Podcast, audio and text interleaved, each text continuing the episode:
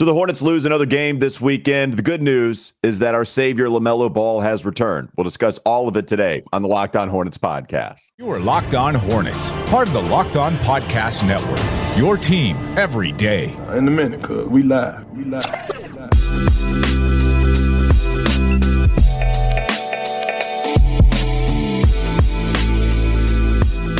Do you have LaMelo Ball, our savior, in the crawl, or do you just have, are you sure you made that you said thank you to LaMelo Ball? I know you had something in the crawl for a while. Okay. In fact, I hope he doesn't walk on water because the Hornets have been traveling too much lately, honestly. So we're starting off with a zinger, a strong one. Already. It's Locked On Hornets. Thanks for making us your first listen. We're free and available anywhere you get your podcast. Today's episode is brought to you by LinkedIn. LinkedIn Jobs helps you find the qualified candidates you want to talk to and even faster. Post your job for free at linkedin.com/LockedOnNBA. I'm Walker Mail. You can find me on WFNZ. Drop a little bit of a press release in the second segment just to keep you updated on everything going on with me, but that's also Doug Branson. You can find his work on everyhornetsboxscore.com, as well as helping us out here on Locked On Hornets. Doug Branson, LOH, is the Twitter handle. Let's talk about LaMelo Ball, Doug. He returned against the Miami Heat. The Charlotte Hornets, they would go on to lose this game. It was a brutal third quarter. The Heat outscored them in 20 points in their most recent outing, and Charlotte now falls to 3-11 on the season. But maybe the fifth time Steve Clifford said LaMelo Ball was close, he was right. He was close. So finally, after he told us that, the media availability following the Trailblazers loss, he said LaMelo was close, but that he would not play the following game against the Miami Heat. But he would eventually play the next game against the Miami Heat, and they stayed in Miami a couple of days. I think they had 2 games in 3 days down there in South Beach. And LaMelo's debut on the season, he scores 15 points, only 6 of 17 from the field, struggled shooting from the outside, only 1 of 9, got to the free throw line, shot a couple of shots there, made both of them, 6 rebounds, 6 assists, still contributing in a lot of different facets of the game, did foul 5 times though, so that rears its head again after that being a problem last year for LaMelo. Doug, I'll ask you. I know you're happy about LaMelo returning because if there are struggles that will start off a little bit as he knocks off the rust, then we can get those out of the way as soon as possible. But overall, what did you make of his debut? I thought it looked like, he hadn't played basketball in a little bit. It seems like he's getting back into his groove, and yet he was still doing things right that were amazing, that were things that we haven't seen from the guard position very much, including, just the ease at which he gets to the rim and the ease at which he's able to find shooters open through that offense. And he was active on the defensive end, maybe a little bit too active. We'll talk about the fouls here in a second. But it looks like he's shaking the rust off of it. I don't think he hit a three-pointer until the very end of this game. I mean, he was 0 for 8 to start and did hit 1.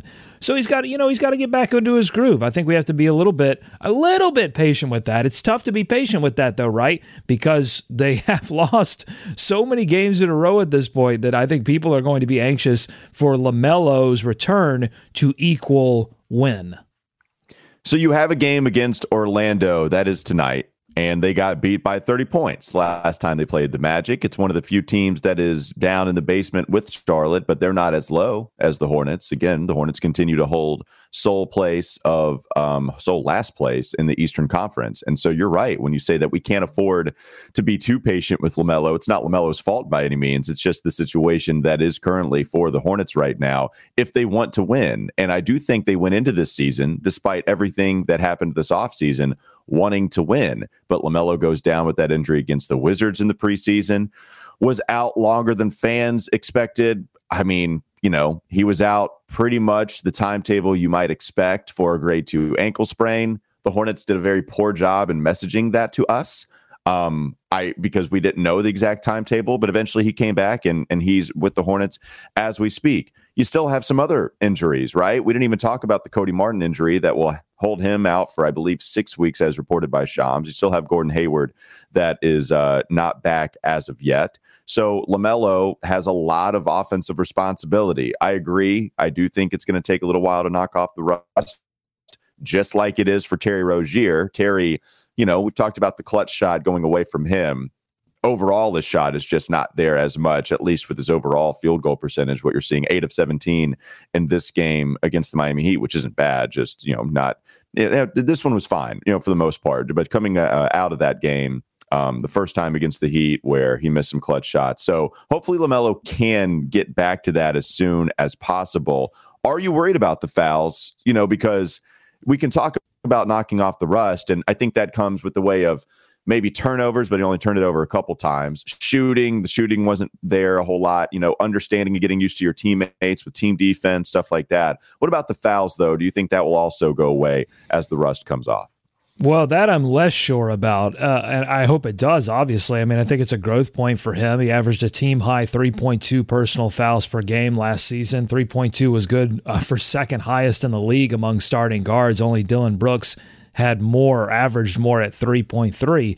So it's something that I think was among the things that he had to do to sort of reach all-NBA level. I think part of that is cleaning up the fouls because it keeps him off the floor in key moments. He picked up that third foul just a few minutes into the second quarter, and you saw that he didn't play as many minutes in the second quarter. Now he is coming back. Reported, according to him, he's coming back a little bit early.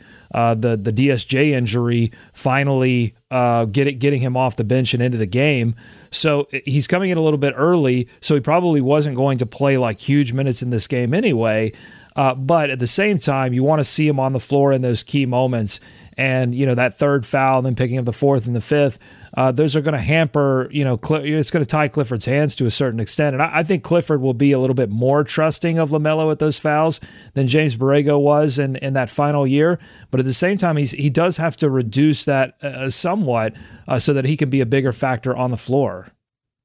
Yeah, and it was a problem we had last year. What is interesting is a lot of people had a problem with how many minutes LaMelo logged under James Borrego last season. He averaged 32.3 minutes per game, only played 28 in this one. I'm curious what factors were at play and what weren't, because it would be reasonable to expect that LaMelo might be just not thrown into the fire, but rather, you know, gradually getting up to a 35-minute mark if you expect him to go up. 1, 2, another factor would be foul trouble. How much is that affecting LaMelo Ball not playing on the court too? So those are a couple of factors. I wonder if Steve Clifford felt like he didn't want to just throw him out there to play 35, 37, anything like that. So, you know, we didn't.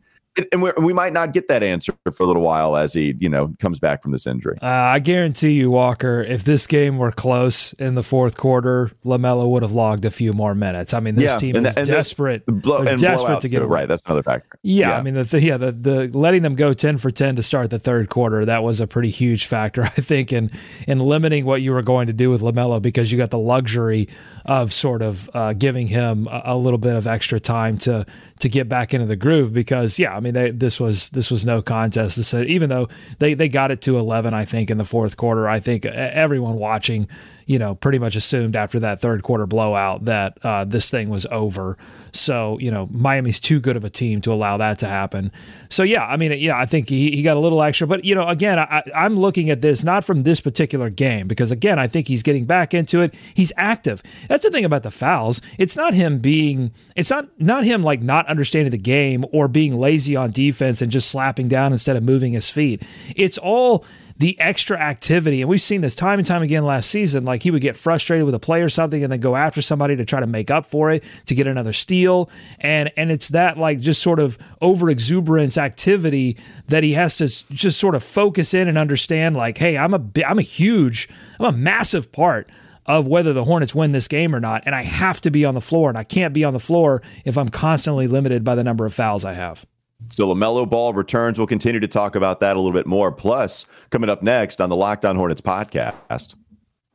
Don't go to sleep on the Hornets just yet. We have the box score boogie coming up. Man, I remember when this made its debut at my old job that I had. That was fantastic. And now we're bringing it back, baby, to Locked On Hornets. Can't wait to get to that in just a moment. But not before we talk about LinkedIn jobs. These days, every new potential hire can feel like a high-stakes wager for your small business. And you want to be 100% certain that you have access to the best qualified candidates available. That's why you have to check out LinkedIn Jobs. LinkedIn Jobs helps find the right people for your team faster roster, and you can find them for free. Add your job and purple hashtag hiring frame to your LinkedIn profile to spread the word that you're hiring. It's easy to do a free job post on LinkedIn. Simple tools like screening questions make it easy to focus on candidates with just the right skills and experience, so you can quickly prioritize who you'd like to interview and hire. It's why small businesses rate LinkedIn Jobs number one in delivering quality hires versus leading competitors. LinkedIn Jobs helps you find the qualified candidates you want to talk to, and faster. Post your job for free at LinkedIn.com/LockedOnNBA. That's LinkedIn.com/LockedOnNBA to post your job for free. Terms and conditions apply. It's the Box Score Boogie coming up next. Locked On Hornets is Locked On Hornets. But I have seen him go all the way up to number 10. That was. Is there a warning? Do we need to get out of here? Okay, here's the thing. I don't know if you heard, but my watch went off, and I was trying to silence it, and then I accidentally hit ping the phone, and then the phone pinged, and now here we are. I'm doing my best, man. It seems like you're doing your very worst. Well, sometimes it seems like I'm actively fighting you today to move. Sometimes my best is my worst. It's time for more of the Locked On Hornets podcast.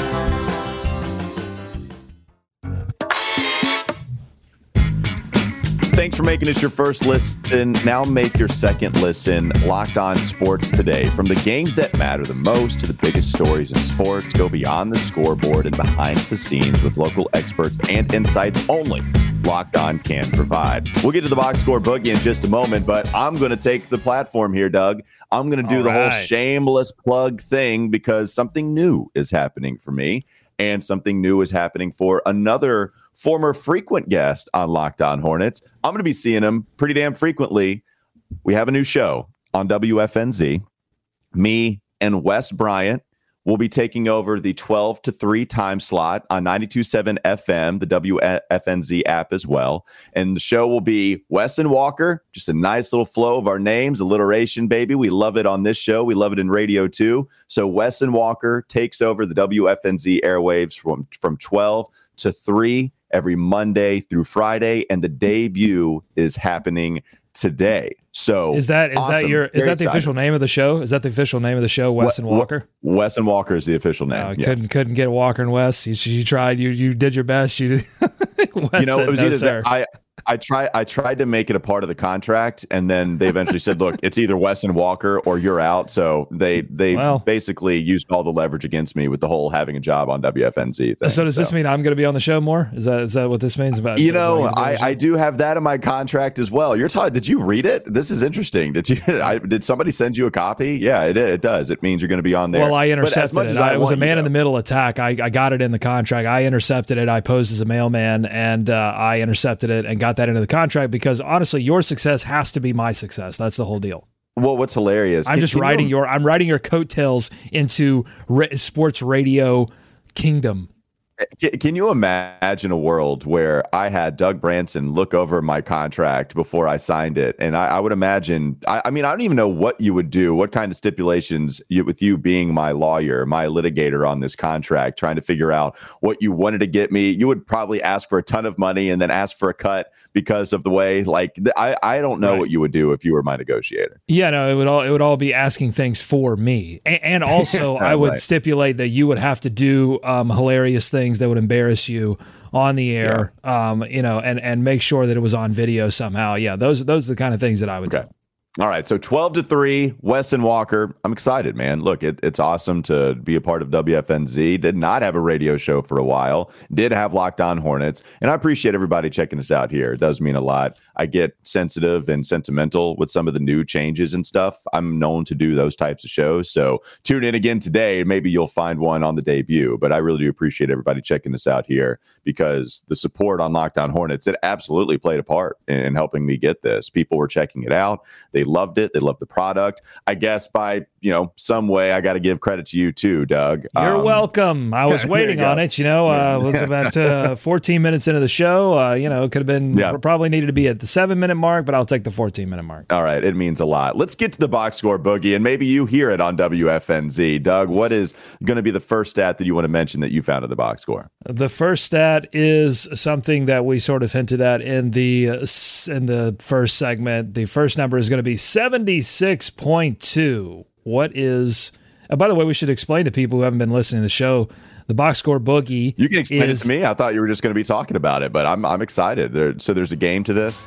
Well, yeah. So essentially, I comb the box score, and I find interesting numbers from the box score, and then I tell them to Walker, and Walker has to guess what that box score number means.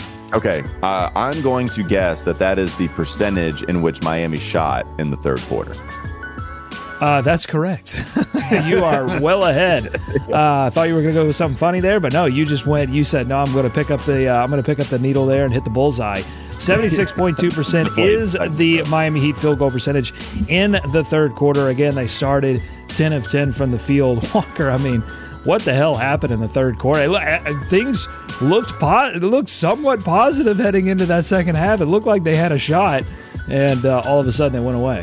Well, and I haven't done enough of going back into the other games, but it does feel like the Hornets are struggling once they come out of the locker room. And against Portland, they actually were awesome, and they scored quite a bit. And then eventually the Trailblazers were able to come back in that third quarter because it all stopped very quickly. It does feel like the third quarter isn't working for them nearly as much this year.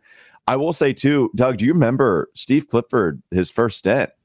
They were like one of the best third quarter teams in the NBA. They'd go down at halftime and they'd come back, and it would be a contest. Their playoff year, maybe even the year after, Steve Clifford did an excellent job of making those adjustments coming out of the locker room. Now, I wonder how much of this is him being down so much manpower, the fact that you can only make so many adjustments. The other team has all their manpower. They're making adjustments too, and so they come out and play a lot better. But I feel like the third quarter, it's just been something that the Hornets have struggled with for quite a while.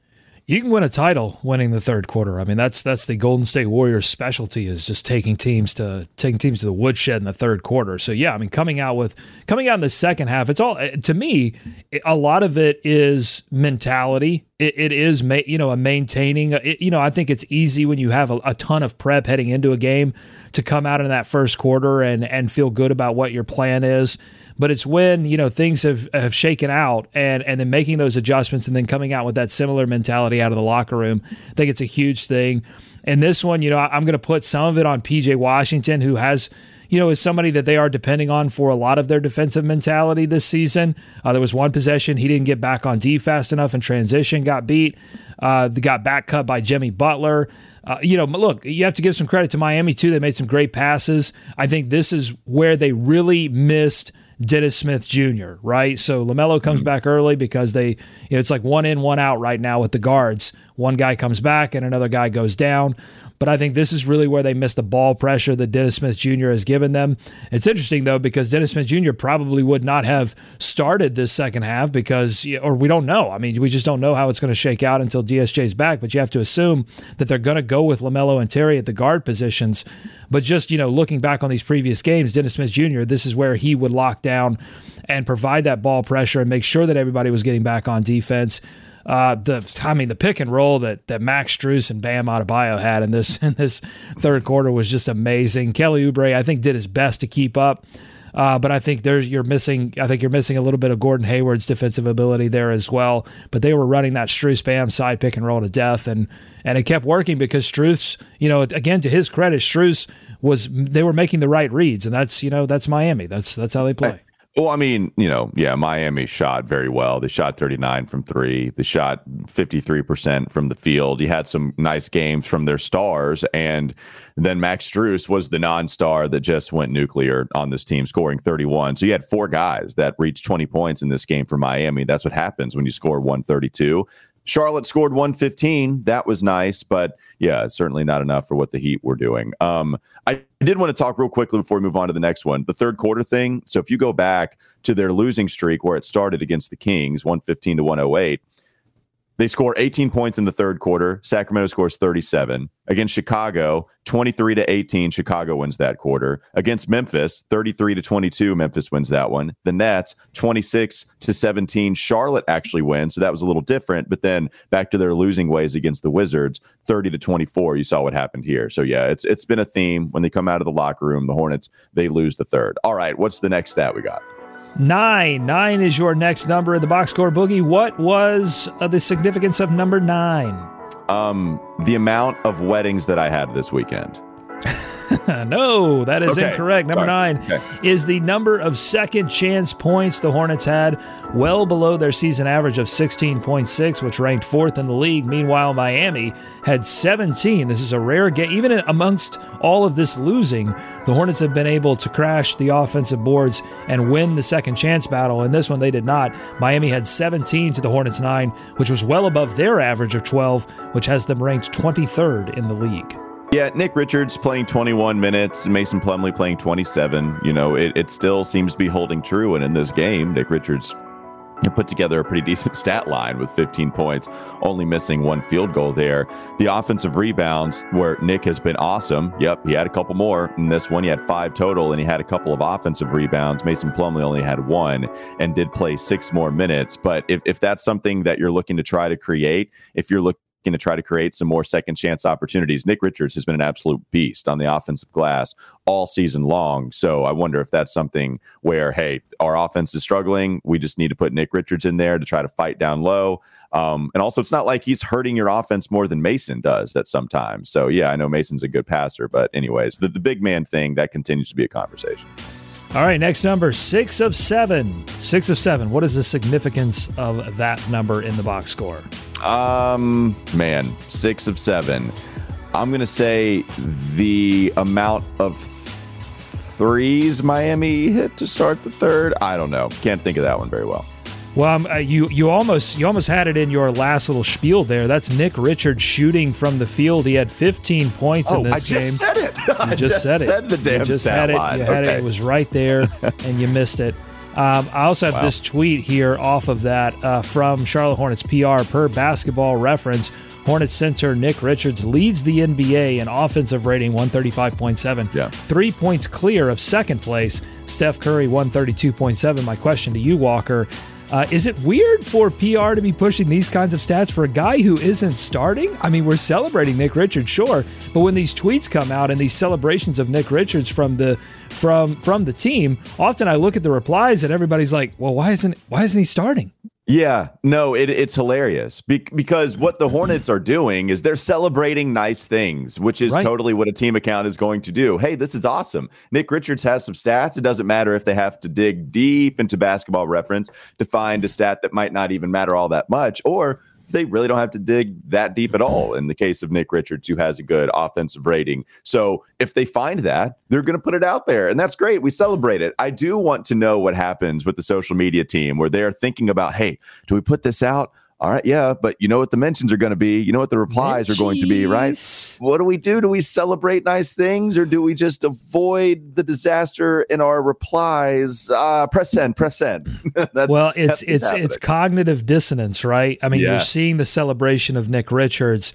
Meanwhile, you want to see that starting. You see LaMelo Ball in these new awesome jerseys that they're premiering, the City Edition, the Men's City. They look beautiful. Like you see LaMelo Ball, and then you're going, wait a minute, I want to see LaMelo Ball play in these jerseys. I want to see him out on the floor.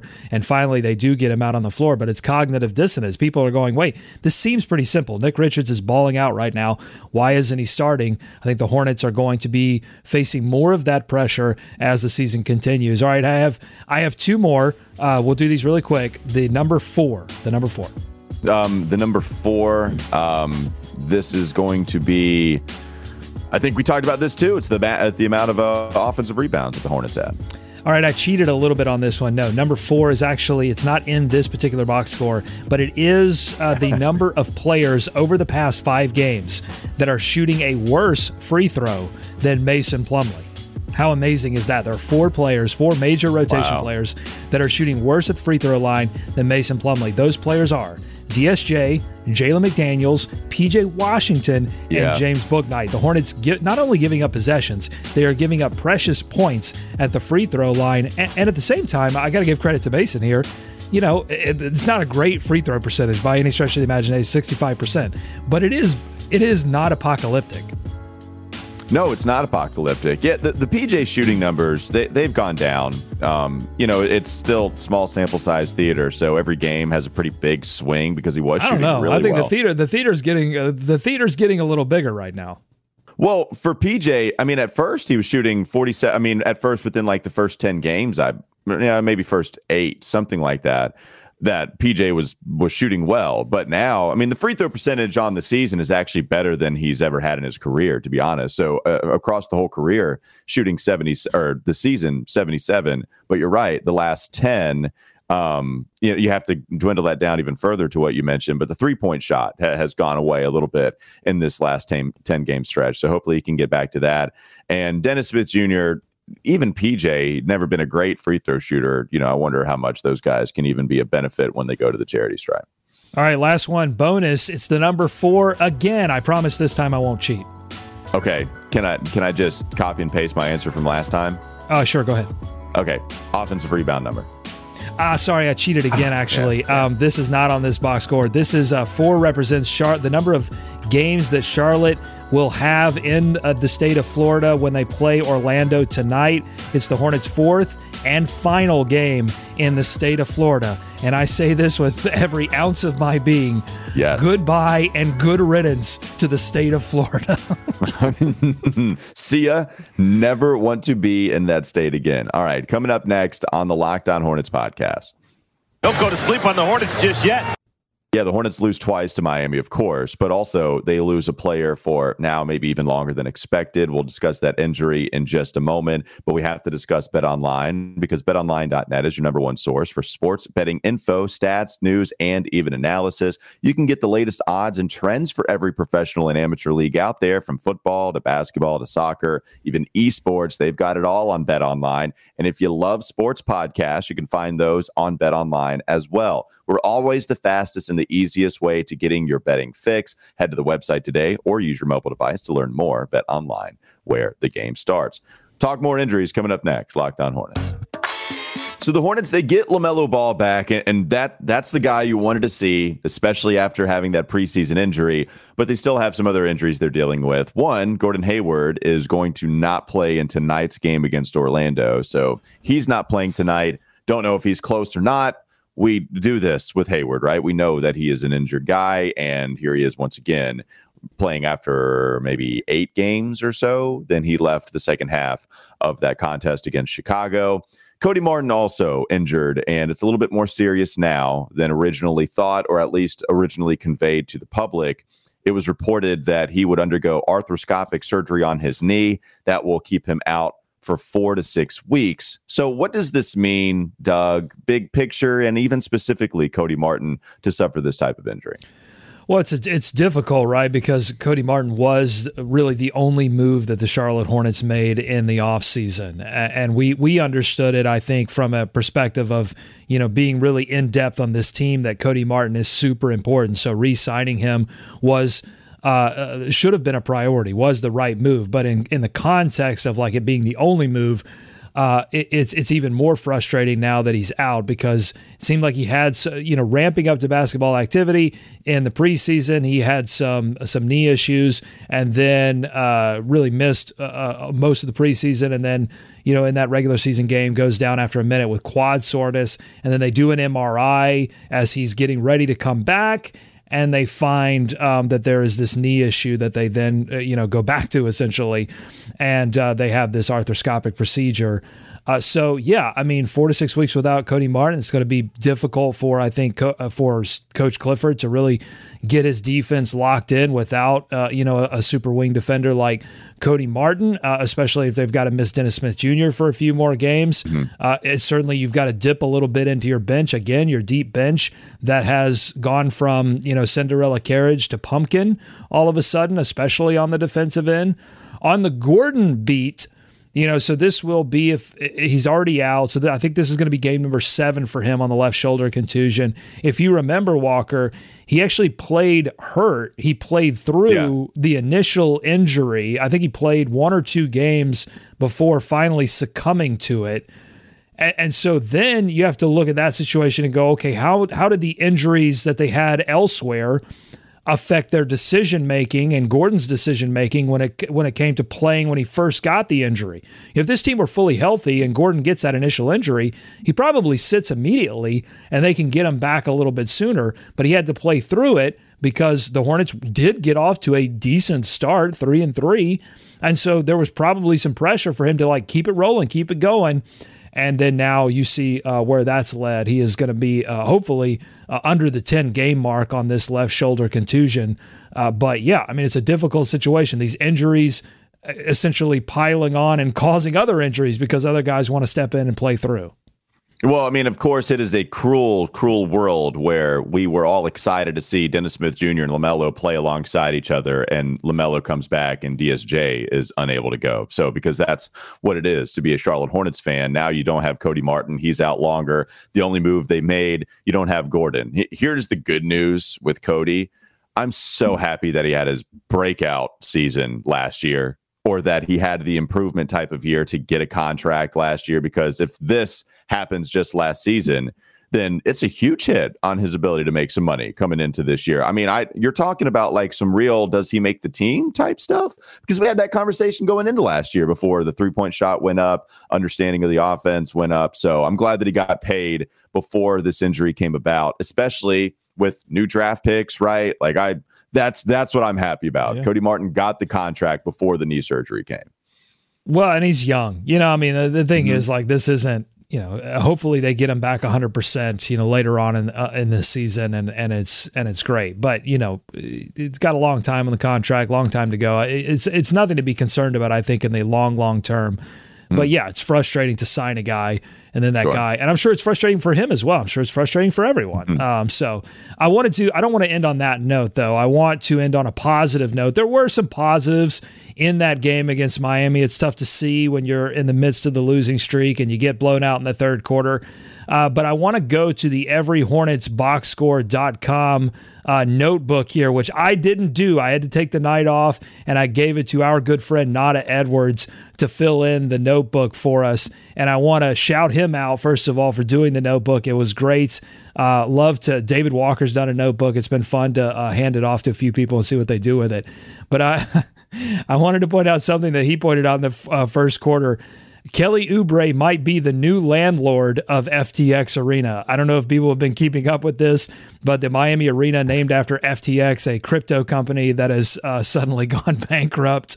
And they said that FTX signed a 19-year deal with the arena. And now Miami has come out and said, all right, we're disassociating ourselves because there seems to be some fraud involved in this FTX bankruptcy. Mm-hmm. A lot of good stuff there.